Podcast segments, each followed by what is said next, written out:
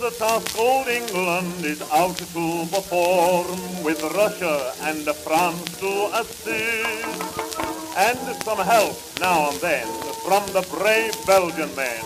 And it's this to defeat the male fist. It's a terrible task and we had to combine, but together we'll wind up. Hello, and welcome to the American Writers 100 Pages at a Time podcast. Um, and I am currently reading The Proud Tower by Barbara Tuchman, and I'm going to talk with you about chapters five and six of this book. In the previous two episodes, I looked at the first four chapters of, of The Proud Tower, which covered topics like American politics and imperialism uh, British conservatism, the Dreyfus Affair, and anarchism in Europe. So these, the eight essays that make up the Proud Tower, were never really conceived of as a book. I think I didn't mention this before. I perhaps should have.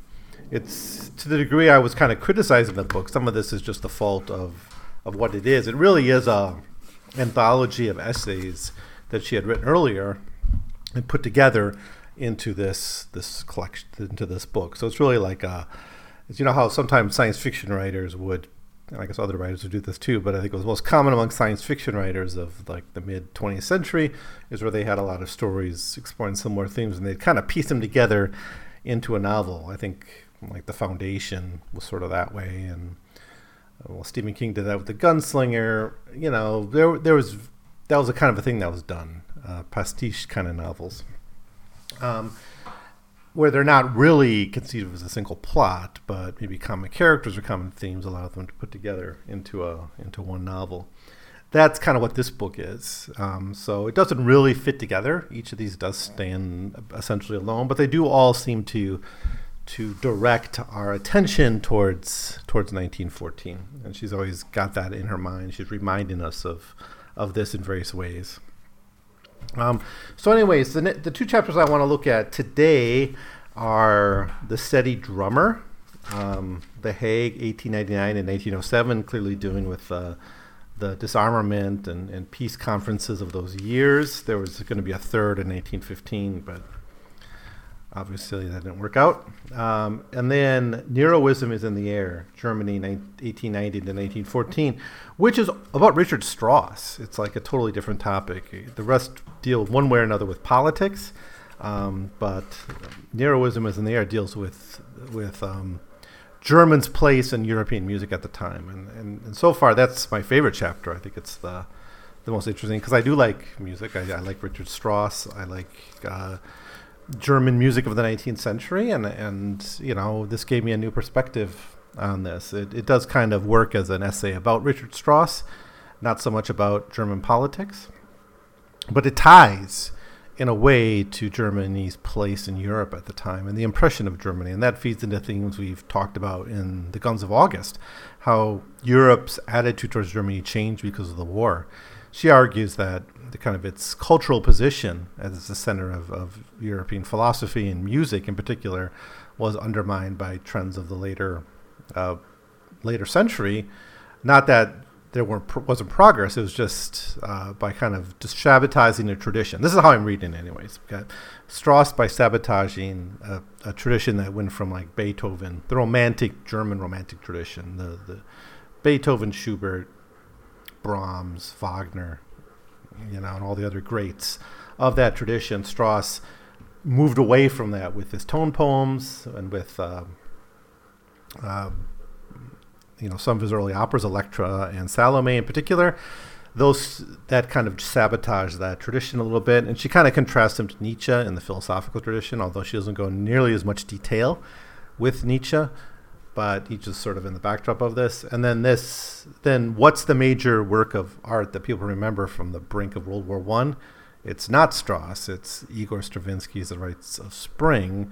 That's what we often study. That's what you probably will listen to if you're taking like a survey course in European culture from this era. You'll definitely look at that work. That's the one everyone remembers as the the Titanic of of European art the predecessor of modernism, the one that opens that door for the culture that would be dominated by the world wars and all the, the chaos, the cultural chaos of, of modernism, which it's really interesting. If you take an art history class, you're familiar with this, right? But you know, the roots of it go back earlier. But you know, in a way, I think you know you could just look at the French in the same period, looking at like art, like visual art, and you see the same kind of breaking down of, of traditions. But there's something kind of special about Germanic music. Germany was so dominant in the musical tradition of, of Europe at the time. I mean, all the greats uh, are German. That's one thing they excelled in.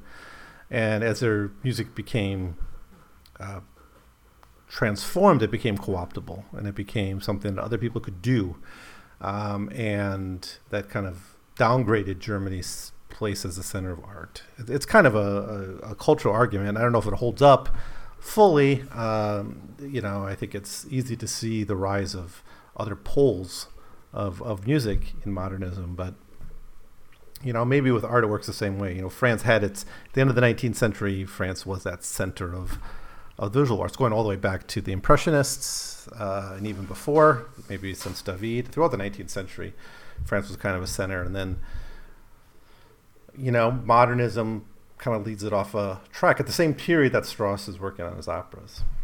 So, anyways, that, that's kind of what's going on in that chapter.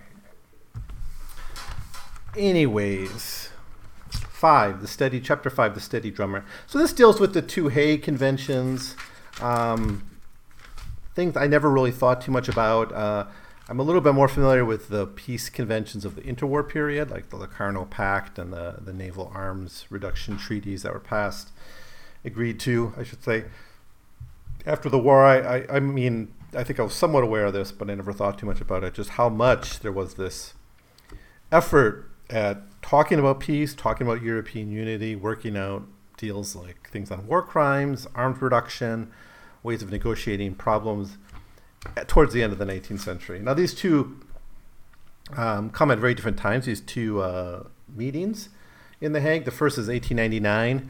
It's much more optimistic, uh, although Tuchman is always reminding us that these the players in these conferences had often other agendas, like uh, like Russia was one of the major innovators, the ones wanted these conferences to go, but they also knew that they could never catch up to Western Europeans' arms, or at least not in the short term. So an arms reduction treaty would be to their geopolitical advantage, right? But others certainly were legitimately trying to find out ways to avoid war and to limit arms uh, investment. The, the arms race that was already going on in Europe, but it was a more optimistic time. 1907, a less optimistic time. You had uh, this. You had greater crises in Imperial Africa.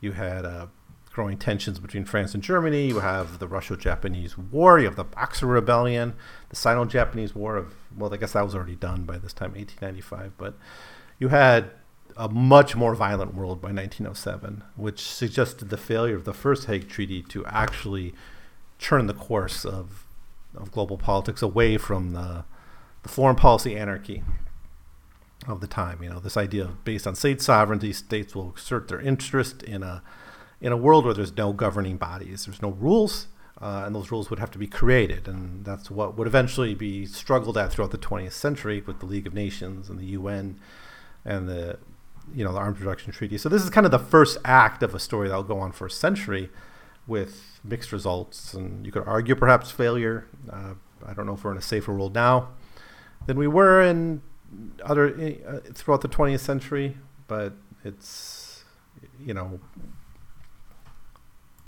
but we're still in some ways in this Westphalian logic in which um, states do do what they want. Um, and we, we see greater evidence of, of that being a threat to, to peace now.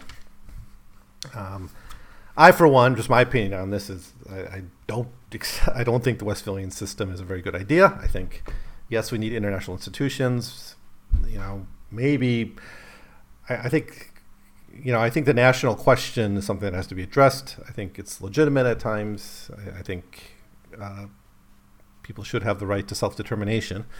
At the same time, I don't think states should be able to do whatever they want within their borders. Um, that's often anti democratic because many of the states that do what they want within borders and claim state sovereignty are less than democratic.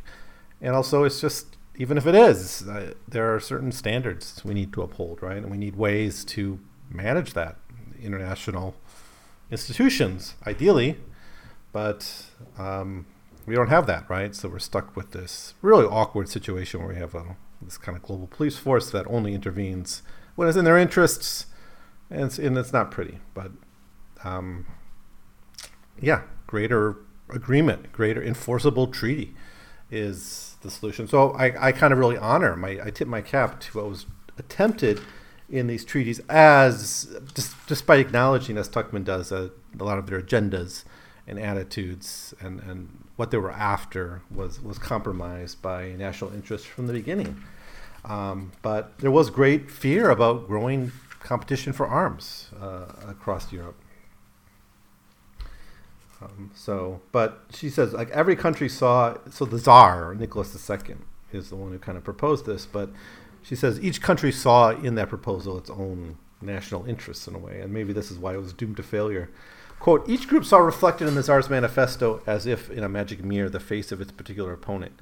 To Germany, it was obvious that if England did not consent to naval disarmament, the Tsar's gesture would amount to a sword stroke in the water.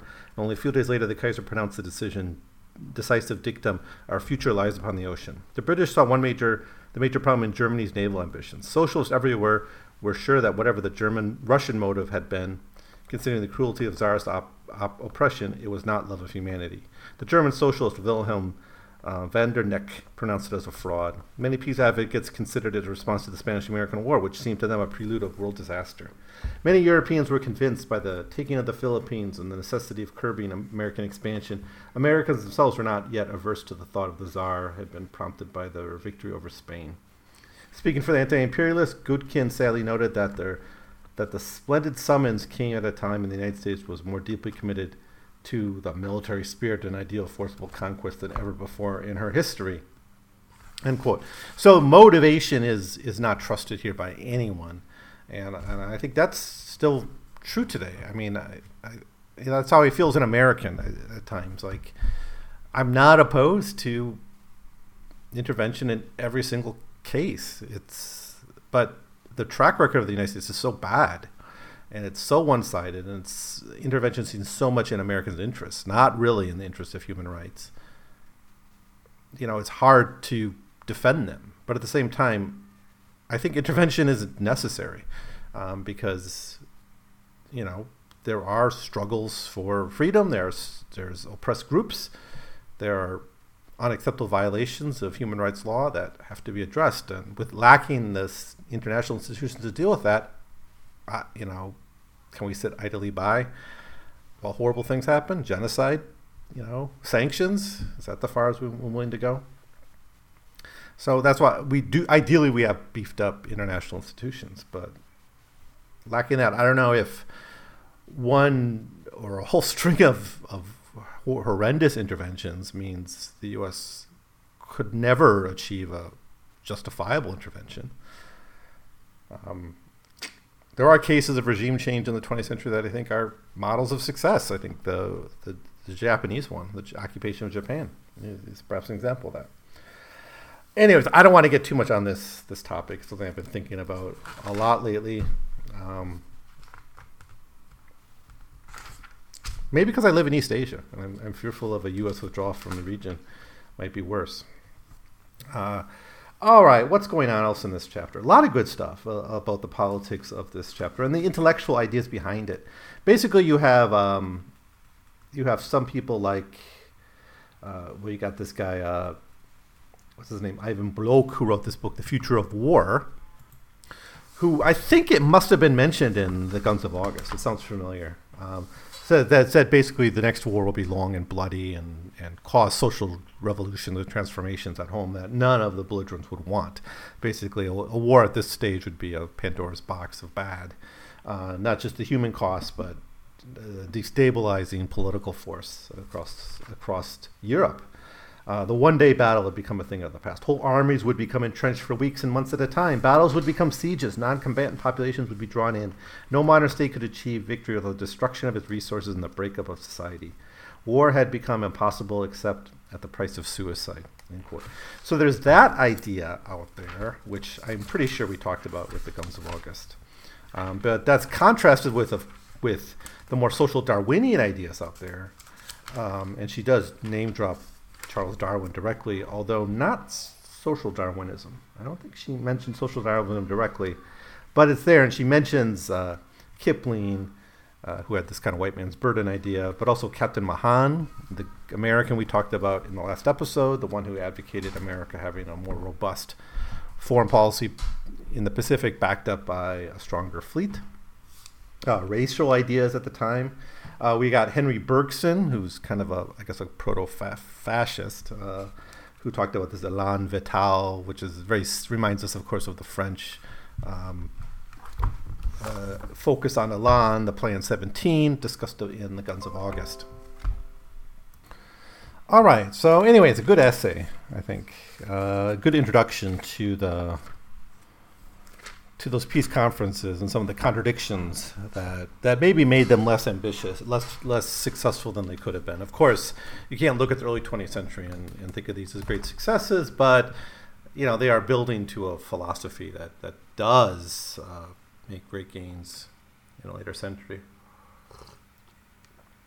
So then this brings us to chapter six. Neroism is in the air. So this is, you know, it's not. I think I already talked a little bit about what this chapter is trying to do.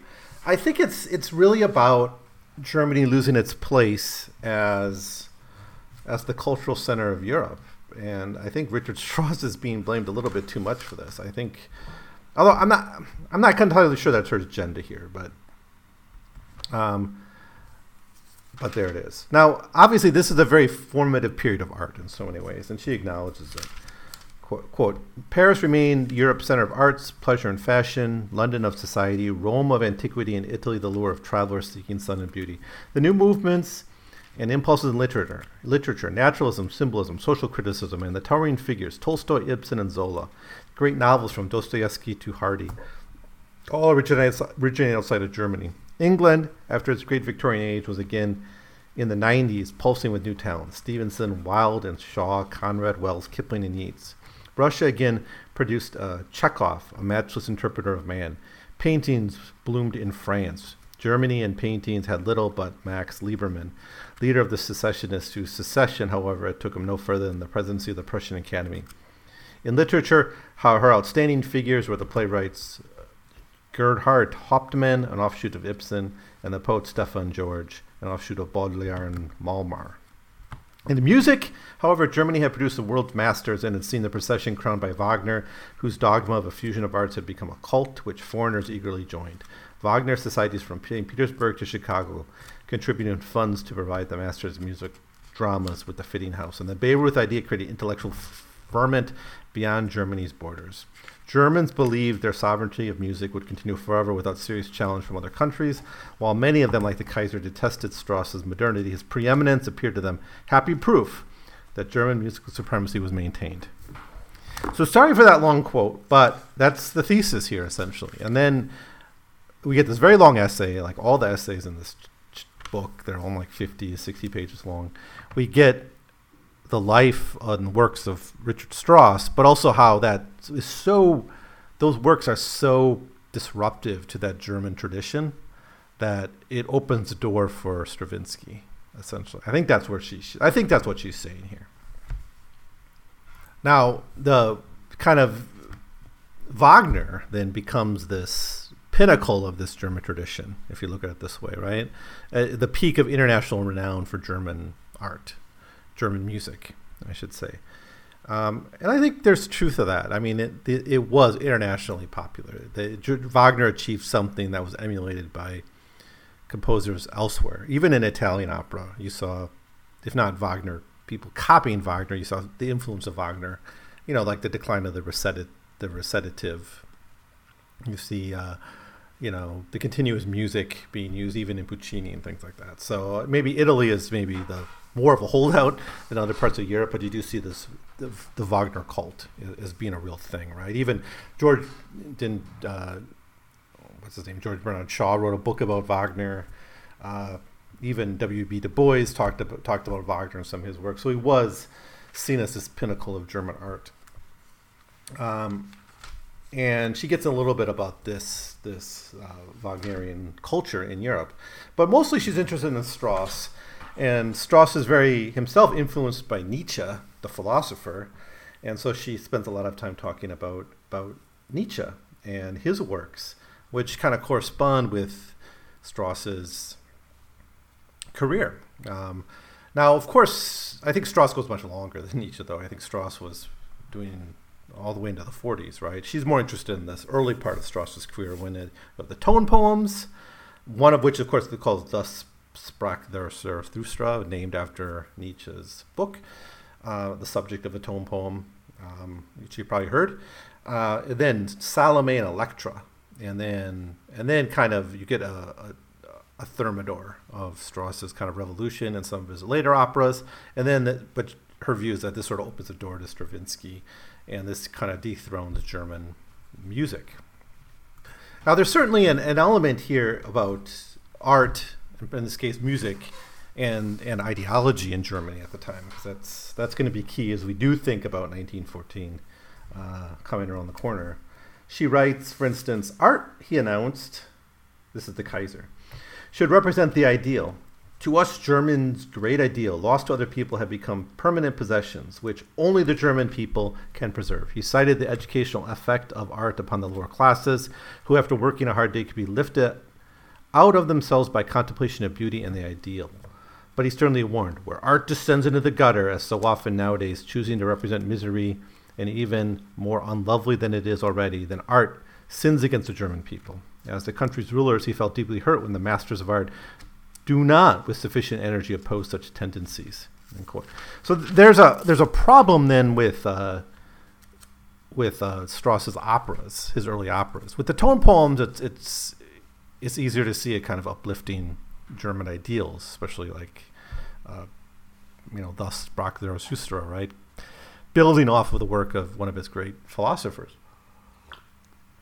But um, but Nietzsche's problematic himself, right? Because he's so disruptive to to traditional the traditional Germanic intellectual tradition, the, the philosophical tradition, which you know, in her rundown of, of all the achievements of of of other Europeans in terms of art, and then saying Germany kind of held out in music as as the pinnacle. Philosophy too, right? I, I think you know ni- later 19th century philosophy, its center is still in Central Europe. Um, although I'm not just sure, but I get that sense that that's where it is. Um, maybe not entirely in Germany, but in in the center part of Europe. So but the opera here's here's the point I want to make. The operas are a little bit more problematic, right? Like Salome, first, it's based on a play by this Englishman, and it's it's morally really suspect, right? The the, the theme you have you have you have nudity suggested. Some modern performances actually have nudity, where the performer takes off her clothes. It's a strip striptease, of course, is a centerpiece. Musically, it's very dissonant and challenging traditions it's it's not a tone poem. It's it's much more radical in its musical style. Um, I'm thinking of that great history of 20th century music called "The Rest Is Noise," which emphasizes Salome as a one of the turning points towards 20th century music and and all its developments of, of modernist music. Um, you have her Salome in that in that opera, the Salome demanding the head of John the Baptist, kissing it on a plate, right? All this is from Oscar Wilde's play, but you know, it's it's dubiously German, I guess, in its in its theme and in its musical traditions. And Electra kind of had that same problem, it seems. Um, and this is happening at a time in which, as she points out, the the international community is getting more annoyed with Germany's place in the world. You got this is a growing tension. At the same time, you have growing tension between Britain and, and Germany over the arms, uh, over the naval race. You have uh, you know this growing feeling that Germany is a threat to the international power balance and all that. And, the, and she comments on this quote: "The world's increasing irritation with Germany appeared in the eagerness with which Warren Creek seized upon evidence of a decline in Strauss's inspiration. Everyone jumped on." Sinfonia Domestica. Newman was astonished that the composer of genius should have fallen so low, and Gilman revealed other degrees to which Germany was getting on the nerves of other nations, quoting Matthew Arnold to the effect that Teutonism tends insistently towards the ugly and ignoble, he wrote that only a Teuton with a Teuton's failure to act could have contrived domestica. I don't think I've listened to that though. I listened to a lot of Strauss, but not that. Um, so anyway, we've got Strauss, and then we have Electra, which kind of has the same problems um, in terms of how it's it's seen in this tradition. So I think that's that's that's that's our main point. and that's why ultimately this essay about art and one artist ultimately becomes an essay about uh, about politics and international politics and how Ger- Germany's place in Europe. It's really fascinating. Um, so I, I, really like this essay. I had a lot of fun reading this one, and it's about music, so that's that's a great aspect of it. So, anyways, I guess that's it. That's all I'll talk about for this episode. Uh, the next episode, we'll talk about chapter 7 and 8 and finish up our look at the, the Proud Tower. Uh, these chapters will deal first with England, uh, 1902 to 1911, picking up with where chapter 1 left off, I suppose. Um, we'll see what that title means. And then the death of Jaurès, which is about the socialist movements from the whole period of 1890 to 1914. So we'll see. Um, we'll see uh, where those what those chapters take us. Um, kind of maybe the the socialist chapter we can kind of we'll think about the anarchists, I guess, when we when we look at that chapter because this won't be the first time she's looking at a radical left wing movement in this book. So, um, anyways, a couple good chapters here. I, I, think both are worthy of our attention. Both are, as always, uh, of literary merit, and and give us interesting um, insight. I have problems with this book on a macro level, but I think the individual chapters, uh, with one or two exceptions, you know, they, they hold up. They're, it's, it's good writing, good scholarship, and interesting ideas filtered throughout all of them. So, anyways, uh, let me know what you think about any of this. You can send me an email at 100pagescast at gmail.com. Um, but if not, you can just wait till uh, a few days and I'll post my final thoughts about the Proud Tower. Uh, thanks for listening. See you then.